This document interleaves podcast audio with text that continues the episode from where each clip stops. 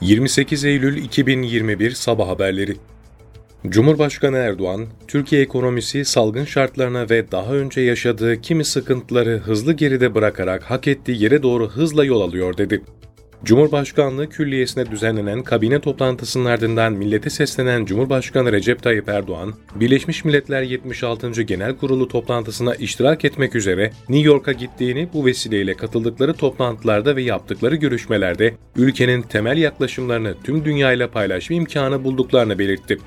Küresel sistemin artık çözüm üretemeyen, adaletsiz, hakkaniyetsiz yapısının özellikle bir süredir COVID-19 salgını ve iklim değişikliğinin yol açtığı sonuçlarla yüzleşen dünyada çok daha iyi görülmeye başlandığını ifade eden Erdoğan, uzunca bir süredir Dünya 5'ten büyüktür itirazıyla dile getirdikleri küresel yönetim sistemindeki değişiklik talebini daha adil bir dünya mümkün diyerek bir adım daha öteye taşıdıklarını söyledi.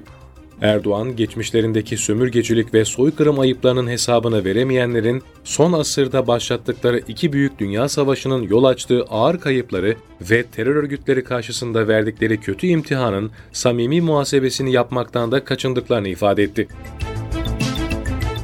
Türkiye'de dün 353.324 COVID-19 testi yapıldı, 27.188 kişinin testi pozitif çıktı, 206 kişi hayatını kaybetti.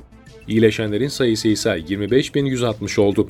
Sosyal medya hesabından günlük tabloyu paylaşan Sağlık Bakanı Fahrettin Koca, bugün tabloda 27.188 kişinin ortalama bir hafta önce uymaları gerektiğini aslında bildikleri kurallara uymadığını görüyoruz. Muhtemelen risk aldıklarını düşünmüyor, tedbire gerek görmüyorlardı.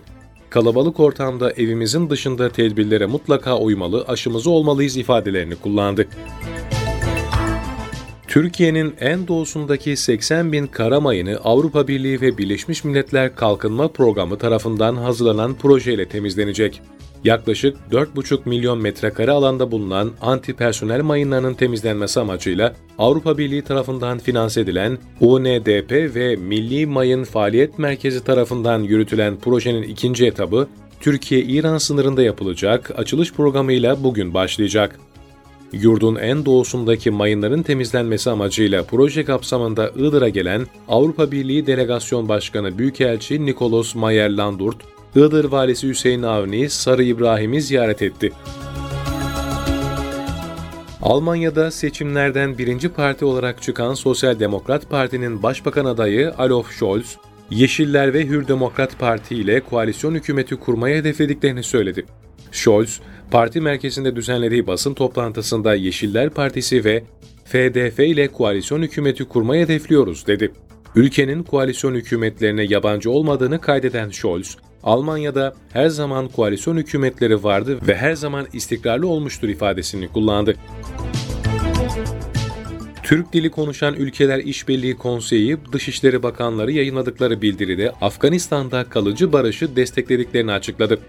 Türk dili konuşan ülkeler İşbirliği Konseyi Dışişleri Bakanları İstanbul'da Afganistan gündemiyle olağanüstü toplandı.